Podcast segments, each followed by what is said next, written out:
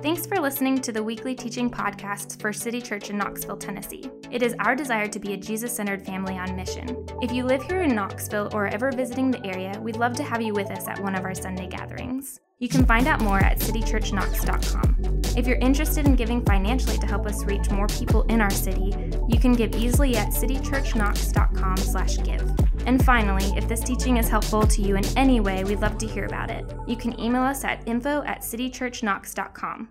With that being said, here's this week's teaching. Uh, if you have a Bible, go ahead and turn with me to Matthew chapter 8. Matthew chapter 8. Um, like I said earlier, my name is Kent. If we hadn't had the chance to meet, I'd love the opportunity to meet you if you want to come up and talk after the gathering. Um, we are headed to Matthew 8 this morning because we are jumping back into a series that we actually started last August, where we're just walking passage by passage, line by line, through the Gospel of Matthew in the Bible. Uh, if you are newer to our church, like I said, last fall we kicked off this series. Uh, we honestly don't know how many years it will take us to get all the way through the book of Matthew. If I had to guess, I think it's going to be somewhere between three years and 15 maybe. Um, I'm honestly not sure. I think I'm joking about 15, but I honestly don't know. Uh, it could take us that long. Um, but we're just kind of walking little by little through this particular book, but we're sort of doing it in installments. We're doing a few chapters here, and then some other things, and then a few more chapters of Matthew, sort of like that. So, obviously, that's a big undertaking for us. It's the first ever multiple year teaching series that we have attempted as a church. But we figure if one thing is worth spending multiple years learning about together, it's the life and ministry of Jesus. That seems like a pretty good way to spend three or four or 15 years. Um, and so, what we're going to do is just kind of do that. We're just going to walk little by little through this particular book. If you weren't around uh, for the last installment of the book of Matthew, we covered chapters four through seven. Uh, you can go back on our website, catch up on that. I don't have time to catch you up on everything that we covered then. Uh, but today, we are going to move on to the next section of the book, chapters eight through 10 specifically. And in these chapters, chapters 8, 9, and 10, the focus of the book of Matthew shifts just a little bit. Uh, and it starts talking about sort of the wide variety of people that Jesus interacts with during his life. In these three chapters, Jesus comes across all kinds of people, including his disciples, potential disciples of his, sick people, demon possessed people, hyper religious people, and so on and so forth. A lot of different types of people. But I think in each interaction with these very different people in these chapters, we get a glimpse into the heart of Jesus for people and we get a glimpse into what the kingdom of God is really all about. So that's what we'll be looking at as we go along. Now, today specifically, what we are going to look at are three different stories of Jesus interacting with people who are suffering from various types of disease and illness. So, I want us to take a look at all this and kind of see what we can learn from it in our context today. So pick it up with me, Matthew chapter 8, starting in verse 1. It says, When he, that's Jesus, came down from the mountain where he had been giving the Sermon on the Mount in the previous chapters, great crowds followed him. And behold, a leper came to him and knelt before him, saying, Lord, if you will, you can make me clean. Verse 3 And Jesus stretched out his hand and touched him, saying, I will be clean. And immediately his leprosy was cleansed. And Jesus said to him, See that you say nothing to anyone, but go show yourself to the priest and offer the gift that Moses commanded for a proof to them. So let's stop right there for just a bit.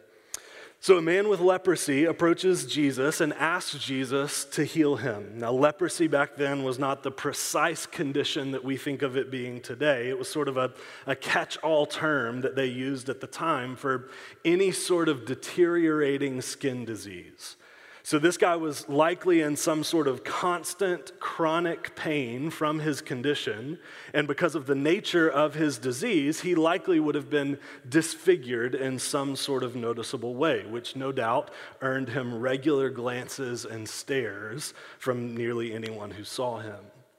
But on top of all of that, a lot of commentators actually say that one of the worst parts of having leprosy in this day and age wasn't actually the physical condition itself. That wasn't the worst part of it. Most people say that the worst part of it was actually the social isolation that came along with it. Because people believed leprosy was wildly contagious. If, if you had leprosy, you were legally required to yell out the word unclean anywhere you went in public so that people could get as far away from you as they possibly could. It was forbidden to touch a person with leprosy or to touch anything that that person had touched, or else you became ritually unclean as a result. So, in addition to a debilitating disease that was causing your flesh to literally waste away, in addition to being stared at because people thought you looked different or weird, you were also seen as unsafe to anyone that you encountered. So, you can begin to imagine the stigma and the shame and the social loneliness that this man was experiencing at this point in his life. But here in the story, he approaches Jesus for healing and he receives that healing. Jesus reaches out and he touches the man, and the man is healed. Now, this is interesting to me. There's no reason for us to think that Jesus had to touch the man in order to heal him, right? Mean, we have plenty of other stories in the Gospels where Jesus heals people without contacting them at all, or even from a great distance away. We're about to read one of those stories next in our passage for today. So Jesus did not have to touch the man in order to heal him. In fact, it might have been better in some ways for Jesus not to touch this guy because remember, if you touch an unclean person, you become unclean as a result. But Jesus, despite all of that, chooses to reach out and touch this man as he heals them. So just put yourself in this situation for a second. You've been isolated from your community, from your family, from your friends for likely years, maybe decades of your life as you suffer from a terrible illness all on your own. You can't remember the last time you had a hug or a handshake or even a hand on your shoulder. In fact, you probably can't even remember the last time that you went out in public and somebody accidentally brushed up against you because everywhere you go, people scatter as far away from you as they possibly can. And in this moment, Jesus chooses to do what no one else will. He embraces the man. And when he does that, Jesus actually becomes ritually unclean, and the man becomes clean. The stigma and the shame of the disease is transferred to Jesus, and Jesus' healing is transferred to the man. We're going to get into more of what that means at the end of today, what that points to. But Jesus then tells him to go show himself to the priest so that he can be officially readmitted to the life of his people, the communal life of his people. That's the first story that we get in this passage of healing. So let's take a look at the next one, picking it back up in verse 5 of our passage. It says, When he, he being Jesus, had entered Capernaum, a centurion, in other words, a Roman soldier, came forward to Jesus, appealing to him Lord, my servant is lying paralyzed at home, suffering terribly. And he, Jesus, said to him, I will come and heal him. But the centurion replied, Lord, I am not worthy to have you come under my roof but only say the word, and my servant will be healed from a distance. For I too am a man under authority with soldiers under me. In other words, I understand how authority works. And I say to one, Go, and he goes, and to another, Come, and he comes, and to my servant, Do this, and he does it. Verse 10 When Jesus heard this from the man, he marveled and said to those who followed him, Truly I tell you, with no one in Israel have I found such faith. I tell you, many will come from the east and the west. In other words, from all, other, from all over, every nation and people group and every ethnicity, Jewish and non Jewish people. Everyone will come and recline at table with Abraham, Isaac, and Jacob in the kingdom of heaven. While the sons of the kingdom will be thrown into the outer darkness. In that place, there will be weeping and gnashing of teeth. Translation Some of you who think that you are automatically a part of my kingdom because of your ethnicity or your family background or your heritage, some of you might just find yourselves on the outside of the kingdom instead. Verse 13. And to the centurion, Jesus said, Go, let it be done for you as you have believed. And the servant was healed at that very moment. So this time, Jesus comes across a centurion or an officer in the Roman military. This man asks Jesus not to heal him, but to heal his servant who is back at home and is currently paralyzed. Jesus responds with, Yes, I will come and heal him. Now keep in mind that culturally, the tensions were pretty high between the Jewish people and the nation of Rome at the time. This centurion was an officer in an occupying army. His job, at least in part, was to use intimidation to squash any attempts by the Jewish people at uprisings or insurrections against the Roman Empire. So, just as maybe the closest parallel that we can imagine in our day and age, Imagine an officer in Hitler's regime approaching a Jewish man during the Holocaust and asking the Jewish man to heal the soldier's servant. This is a tad awkward, to say the least, right? It's a rare moment of almost forced humility for a Roman officer that would not be very familiar with humility at all. But he operates out of what he knows. The centurion says he doesn't see himself as worthy to have Jesus come under his roof, but that he understands how authority works. He says, Hey, I have people that I'm in charge of, and when I tell them to do something, they do it. It happens just because I want it to happen, which is his way of saying he knows that Jesus can heal people at a distance because Jesus has the authority and the desire to do it. Then Jesus marvels at this faith for the incredible display that it is, saying that he hasn't seen faith like this in all of Israel, which is exactly as controversial to say at the time as you might think that it is, and heals the man's servant from a distance. Once again, Jesus heals. Now let's look at the last story, the shortest one that we're looking at today in verses 14 and 15. And when Jesus entered Peter's house, he saw his mother in law lying sick with a fever. He touched her hand, and the fever left her, and she rose and began to serve Jesus. Now, you and I might read this last story in the passage and think, it kind of seems like this one isn't as bad as the other two conditions, right? Like life altering, deteriorating skin disease, paralysis, and then Peter's mother-in-law like has the sniffles. Like I don't really understand how this one fits with the other two stories. Like if if all she has is a fever, is, is that even something that Jesus is needed for? Like maybe she just got the second dose of the COVID vaccine and she'll just wait it out for 24 hours and she'll be fine, right? Like take some Tylenol, like or whatever Tylenol was back then, right? Like just take something, you'll be fine. It's easy for us to think this isn't as bad as a, of a condition. But most scholars say it was likely a little more serious than that. They say most likely what she was suffering from was malaria, but a fever back then was seen as a disease, not as a symptom. But Jesus and the disciples roll up to Peter's house, and in this story, it doesn't even say that this woman asked Jesus for healing, Jesus just does it. He just brings healing to her. He touches her hand. She is immediately healed to the point that she gets up and goes right about life as usual. He heals her completely. And then Matthew sort of ties a bow on everything that we've read so far in verse 16. Take a look with me there. That evening, they brought to him many who were oppressed by demons, and he cast out the spirits with a word and healed all who were sick. In other words, what we've just read are just three highlighted instances of something that happened fairly regularly in Jesus' life and ministry. Even that night alone, it says many people who were sick and demon possessed were brought to Jesus, and Jesus healed every one of them.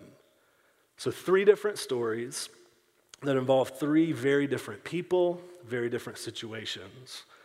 But in each of them, Jesus responds by healing the person totally and completely from whatever their illness happens to be. So, our question for this morning is what can we glean from all of these stories? I think there are at least three takeaways from what we just read that are worth highlighting. Probably more than that, but at least three takeaways. We'll spend a little bit of time on each one of these before we're done. Takeaway number one is that Jesus healed people. Jesus healed people. Maybe that seems obvious, but I think before going any further today, it would probably be silly to not at least acknowledge perhaps the most obvious takeaway from this passage, which is that Jesus regularly healed people. Jesus saw people with real physical ailments and illnesses and diseases, and then he did something about those conditions. In other words, these stories are not intended as, as metaphors or embellished, exaggerated stories. They are meant as actual historical events, things that really happened.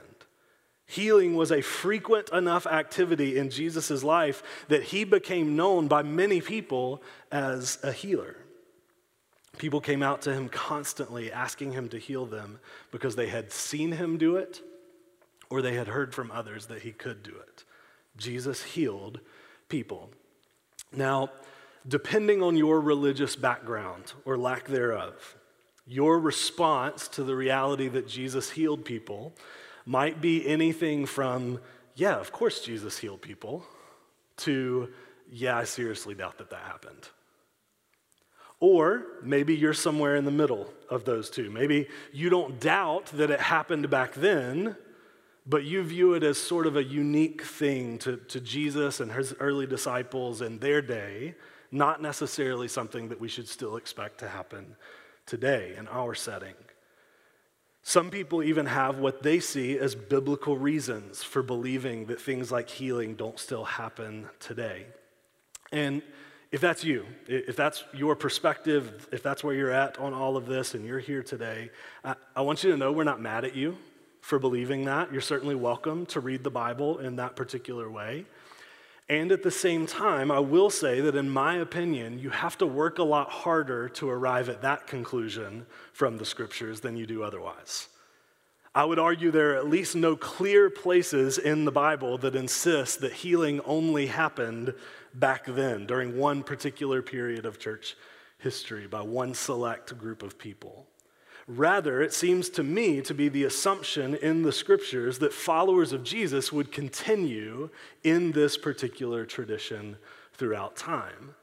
And, that's all I really plan to say about that debate today. If you want to argue more with me about that, you're certainly welcome to do that. Just send me an email. My email is jeff at citychurchknox.com.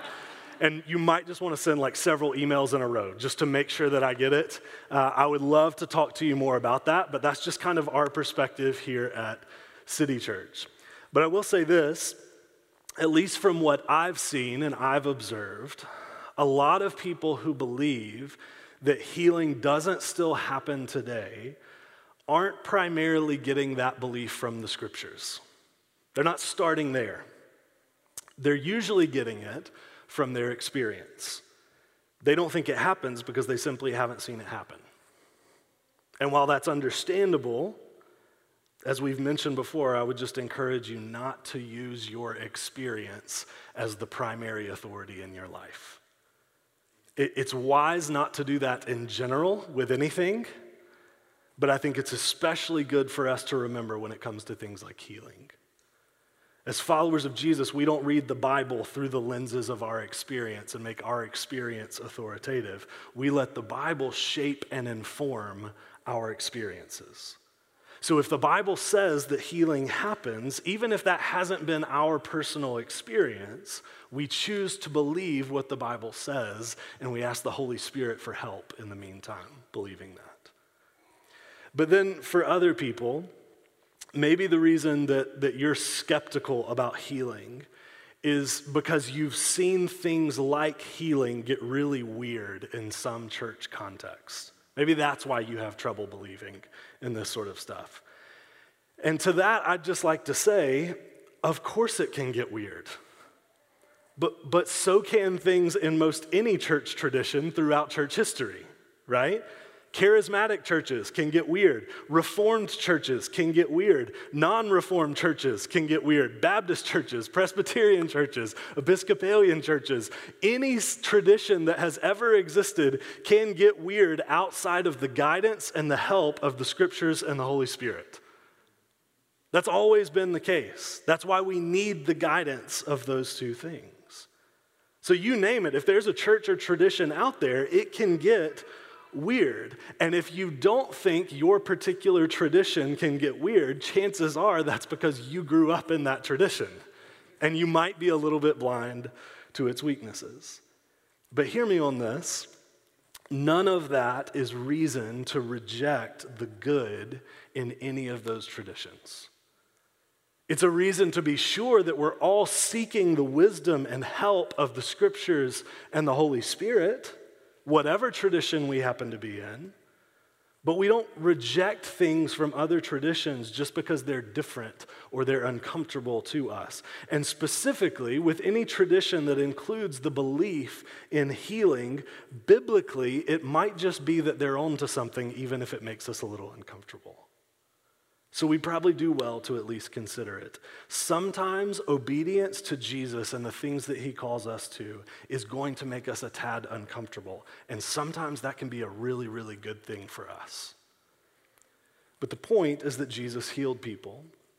And so until we have a solid biblical reason to believe otherwise, that means that we are choosing to believe here at City Church that He still desires to heal in our day and age. And if that's true, that means that there's at least a pretty good chance He wants to heal people in this room today.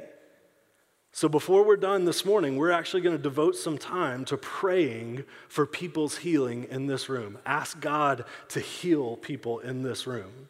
And now that I've made some of you very anxious and uncomfortable about that, let's move on to point number two. Takeaway number two that I think we get from this passage is about the people that Jesus heals. The people that Jesus heals. Specifically, I think we would do well to take note of the types of people that Jesus heals. So, if we wanted to, we could have done an individual teaching on each one of these three stories today, right? We could have split them up and by doing that, we probably could have gone into a lot more detail on each one of the stories, learned all sorts of things through that, and that would have value.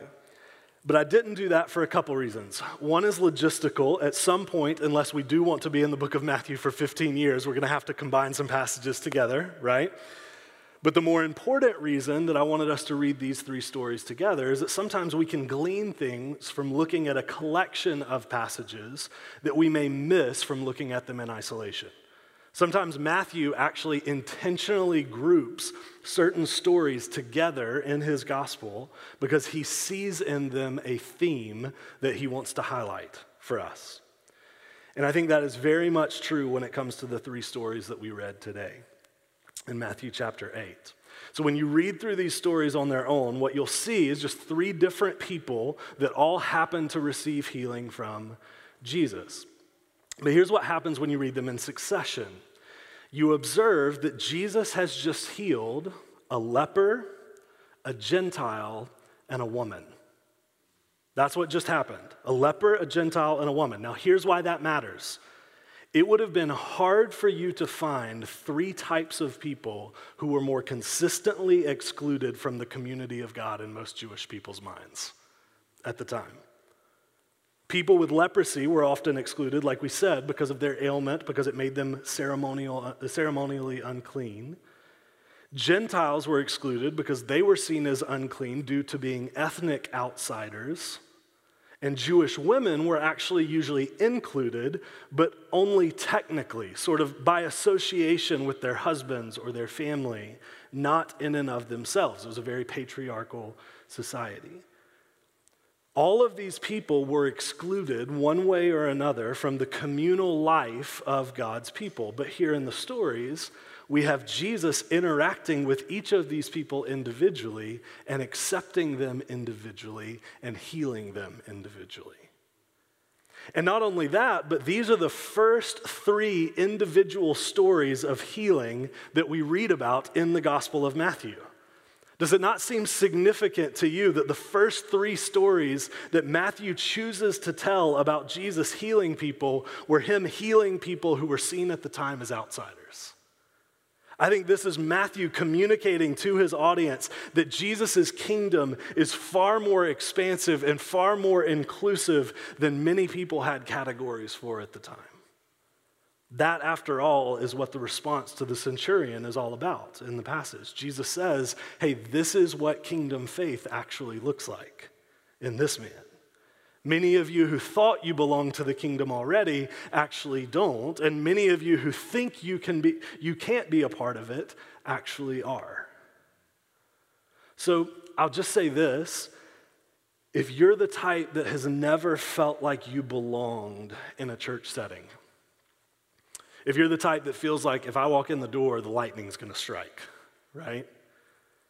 If you don't ever feel like you've belonged in the religious scene, if your experience around church and church people is always feeling sort of odd and excluded and like you don't particularly belong there, I think one thing that this passage may be telling you is that Jesus may feel just the opposite about you. That he may want to include you particularly in his kingdom. Because Jesus' healing was about more than just restoring health to someone's body. It was evidently about showing what types of people were invited and included in his kingdom.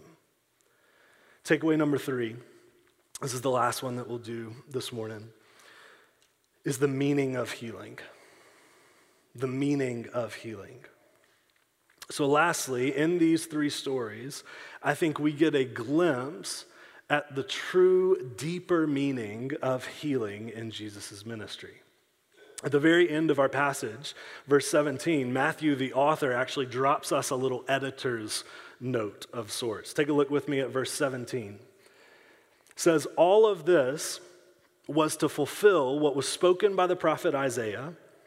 He took our illnesses and bore our diseases. Matthew says that all of this, everything that we've just read, these examples of Jesus bringing healing to people that needed healing, are actually fulfillments of Old Testament prophecy. He mentions this one specifically from Isaiah chapter 53 about a figure in the future who would come one day who would take our illnesses and bear our diseases. Now, that is really interesting language to me. Because it doesn't just say that Jesus healed or removed our illnesses, it says that he took them. Did you see that? Those two words in the Greek language literally mean to receive and to carry our illnesses. Now, the reason I say that's interesting is because we don't have any record of Jesus actually becoming sick with these people's illnesses as a result of healing them, right? Like Jesus doesn't come down with leprosy after healing the man with leprosy. He doesn't become paralyzed after healing the centurion's servant. He doesn't come down with a fever after he heals Peter's mother in law. So, so he's not bearing them in that sense. But if that's not what Matthew and Isaiah mean, what, what do they mean exactly when they say that about Jesus?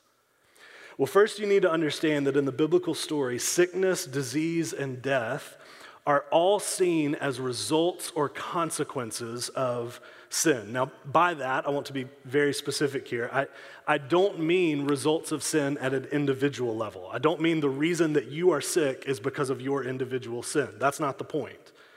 I mean it at a cosmic level. I mean that the reason that sickness and disease and death exist in our world is because sin exists in our world. Does that make sense, at least so far? The scriptures teach that when sin entered the human story, it necessarily brought sickness, disease, and death along with it. That was not a part of God's original intention for the world.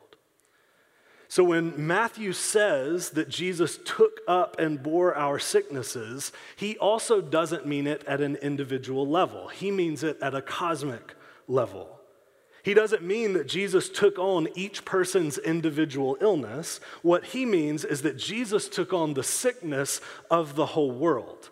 So we, t- we talked about this just a week or so ago at our Good Friday gathering. How on the cross, what was happening is that Jesus was experiencing the brunt force of sin's impact on creation. He was receiving all of the pain, all of the tragedy, all of the sickness, and the brokenness that sin had caused in our world. And by doing that, the scriptures actually teach that he made healing and wholeness possible for all of us. Isaiah 53 actually says it explicitly in the very next verse after the one Matthew quoted. It says, By his wounds we are healed. So think back to the man with leprosy in the story for just a second. When Jesus touched the man with leprosy, there was an exchange that took place in that interaction. Jesus took on at least the shame and the stigma of his illness. Jesus was now seen as ritually unclean because of that contact. But also, the man with leprosy received healing from Jesus. He became clean as a result of that interaction. Jesus traded his cleanness for the man's uncleanness. And what Matthew is saying here is that what we're seeing in stories like that, in exchanges like that, is a tangible example of an even more significant exchange that takes place with Jesus.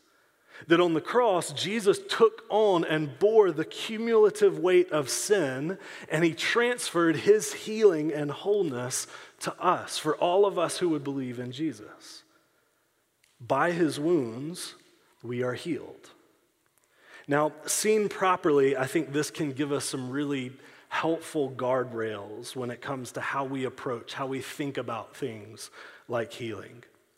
I think this means that on the one hand, if we ever find ourselves focusing more on healing than we focus on the liberating power of the gospel message itself, that would seem to indicate that we've missed the point a little bit, right? Because the point of healing, according to Matthew and according to Isaiah, was to point us to the cross, where Jesus did not just take away sickness, but he took away the cause of sickness on creation. He took away sin itself. So we shouldn't ever allow the picture to become more important to us than the reality. I think that's one guardrail it gives us. But on the other hand, if we ever find ourselves focusing only on how Jesus delivers us from sin, and we never desire things like physical healing for anyone, that would seem to indicate that we've missed the point too. Because that means we have, in essence, spiritualized the gospel. We've relegated the good news itself to something that only has spiritual, sort of intangible benefits and nothing further than that. But that wouldn't make any sense if you think about it. For, for instance, imagine for a second believing that Jesus came to heal the sin that causes broken relationships, but saying that God doesn't care at all about healing the broken relationships themselves. That doesn't make any sense. Imagine saying that, that Jesus came to do something about the sin that leads to injustice in our world, but that he doesn't care at all about pursuing justice itself and alleviating injustice. That wouldn't make any sense. And similarly, I would say it also doesn't make any sense to say that Jesus came to heal the cause of sickness, but that he doesn't care at all about healing the sickness itself. The Jesus I read about in the scriptures was not just interested in healing us spiritually, he is interested in eventually healing all of creation to how it was meant to be. God desires to heal our sin, yes, and He desires to heal all that sin has broken in our world. Starting now in part and then completely on the day that He returns. That is what Jesus is up to in these stories, and I believe that's what He desires to be up to in our midst as well. So, all my cards on the table, here's how I hope that this teaching hits us as a church family. If I just had to guess, based on what I know about our church, I would guess that more of us may err towards that second tendency. I, I think at times we may be guilty, at least some of us, of spiritualizing Jesus' desire to heal and restore. I, am not saying that we don't ever pray for God to heal. I, I've heard us pray for that regularly. But I think at times we almost pray that as an obligation, not a true expectation that He's going to do it. So I'll just speak for me. I think a lot of times I start off praying that God would heal somebody because I know I'm supposed to pray that. And then I actually spend the bulk of my time praying for other things, right? That they would suffer well or that they would suffer in a way that points back to Jesus or that God would give them strength and endurance in all of that. And all of those things are great to pray for. I'm not saying don't pray for those things, but I'm saying for me personally, I tend to pray a lot more for those things than I do for the healing itself. A, a, lot of times, I don't know that I pray for healing for people really expecting that it will happen. But think with me back to the centurion in our passage, the Roman officer. Jesus commends him for his faith because he has a full understanding and expectation that Jesus can and will heal. He says, You don't even have to come to my house. Jesus, if you just give the word from here, my servant will be healed. I know it can happen. So, my question is what would it look like for us to embody that type of faith and expectation of healing? Not because God owes it to us, not because he's obligated to us in that way not even because God's healing or lack thereof is a sign of how much or how little He loves us or the person we're praying for healing for. But what if we embodied that type of faith, that type of expectation, simply because Matthew and Isaiah say that Jesus came to take up and bear the sorrows of the world? And part of that is Him desiring to heal. So I would love it if maybe starting this morning, many of us in the room could, could move from believing in theory that God can heal to being people that pray expectantly for Him to do it. Because sometimes those are very different things, right? Like, what, what if we prayed like we expected God to do these types of things? And I'll just add, sometimes that is going to look like praying more than once. God sometimes responds and heals right away, to be sure. I've seen it happen. But more often than not, what I've seen God do is that He heals in response to a group of people who prayed persistently for God to heal someone, to a group of people that took Jesus' instructions elsewhere seriously to, quote, pray and not give up. And lastly, if God ends up demonstrating to us that his plan is not to heal in a particular scenario, I want to ask that we be okay with that. We don't let that discourage us from knowing him or loving him or asking him to do it in the future. Because we know that for all of us who follow Jesus, healing is coming. We know the implications of the cross. We know that the new heavens and the new earth are en route to us at the moment. We know that it's never actually a question of whether or not God will heal us, it's only a question of how soon. Now or in the new heavens and the new earth. But in the meantime, we understand as followers of Jesus and we believe that God desires to bring glimpses of the new heavens, of the new earth to bear today. So we pray in that direction. So, as we mentioned earlier, we're just going to take some time to do precisely that. If you've got your stuff out, your Bible out, go ahead and put that away. If you don't mind, go ahead and, um, if you will, just take a second to prepare to, to approach God in prayer. As you put your stuff away, if you want to go ahead and bow your heads, close your eyes. I just want us to take a second and just respond in faith to what these passages teach us about who Jesus is. So, as you do that, if you are here this morning and you are currently experiencing any type of sickness or illness or injury, whether that's chronic pain or nerve damage or, or, constant pain in your joints that comes and goes. Maybe, maybe it's an illness, maybe it's heart disease or, or it's cancer or it's Lyme disease, it's chronic fatigue, something like that. Whatever it is, if it matters to you, it matters to us and God as well. Maybe it's something that you've taken medicine for, but it hasn't really gotten any better. Maybe it's something that you've talked to the doctors about, you've seen doctors about over and over and over again, and they really have no idea what it could be.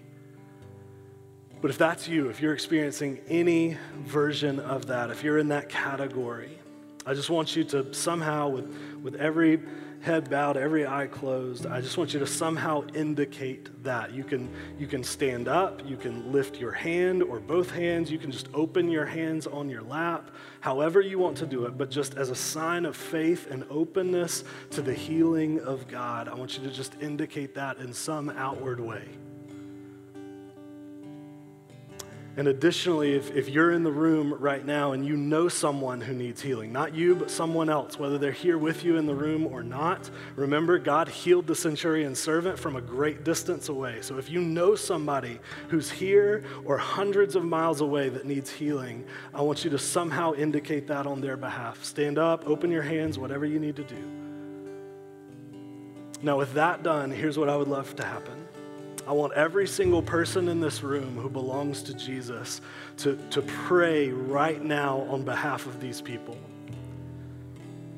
I want you to pray and ask God to heal and restore. I want you to ask Him to resolve whatever it is completely and fully in this moment. I know this is likely weird to some of us, and that is so okay, but sometimes God asks us to do things that seem a little bit weird to us, and that can be a great thing. So I just take a second silently, out loud, whatever you want to do, to pray for total and complete healing on behalf of these people in the room. If you're someone asking for healing, feel free to pray alongside of them or just sit there and receive it as a gift, whatever you need to do. I want us to pray together for a few moments and then I'll close us out. You can do that now.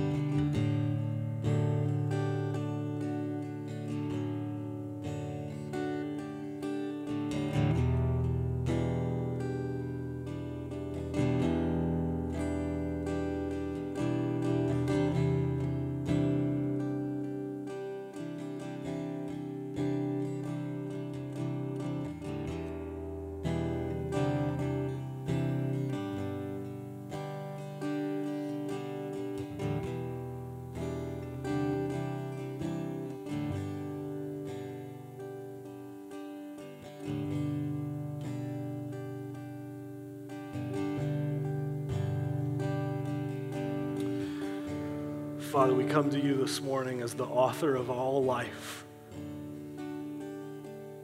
as the one who created a world to function without sickness and without disease and without illness and without death. God, the one who is in authority above all, above demons, above disease, above cancer, whatever it is. God, you are in authority above all, and if you want something to happen, it happens. And so, God, would you give us faith? Would you give us help? Would you send us your spirit to reside in us and fill us and believe that that's who you are? God, for those of us that have been just beaten down over years and years and years, of illness or pain or disease or whatever the case may be. God, I pray that right now you would increase faith in each of us. That you would help our eyes to be fixed on who you are and what you're capable of. And God, so we ask, as the author of life, that you would bring glimpses of the world that you intended into this room in the here and now. God, to the people that are being prayed for in this room that may not even be here, that you would bring glimpses of the new heavens and the new earth in the here and now, that we would see your healing and your restoration, and we would see it an example, as an example of the world that you created in the beginning and the world that you are bringing all of us towards eventually. So, God, we ask that you would heal completely and fully. God, we acknowledge that you not healing right now does not make you any less good. It does not make you any less God. But God, we plead with you to heal. And that that process would increase faith in each of us, in who you are and what you're capable of.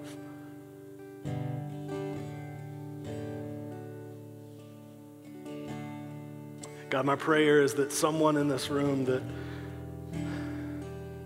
has even struggled to continue to believe that you're real, that you exist. God, that they would receive healing and that would increase their faith. God, my, my prayer is also for those in this room that have experienced chronic pain or disease or illness for years and whose faith has not wavered in the least. They have not struggled to believe who you are. God, for them, that you would just cause it to cause their faith to increase all the more. God, and our prayer is that as a result of this morning, you would get the glory, you would get the honor, that lives would be changed, that people would be healed, and that it would create worship in us, that it would create recognition for who you are and what you're capable of. That's what we want. That's what we're here to celebrate and acknowledge and align ourselves with this morning is who you are and what you're capable of. So, God, would you heal? We ask all of this in your name for your glory.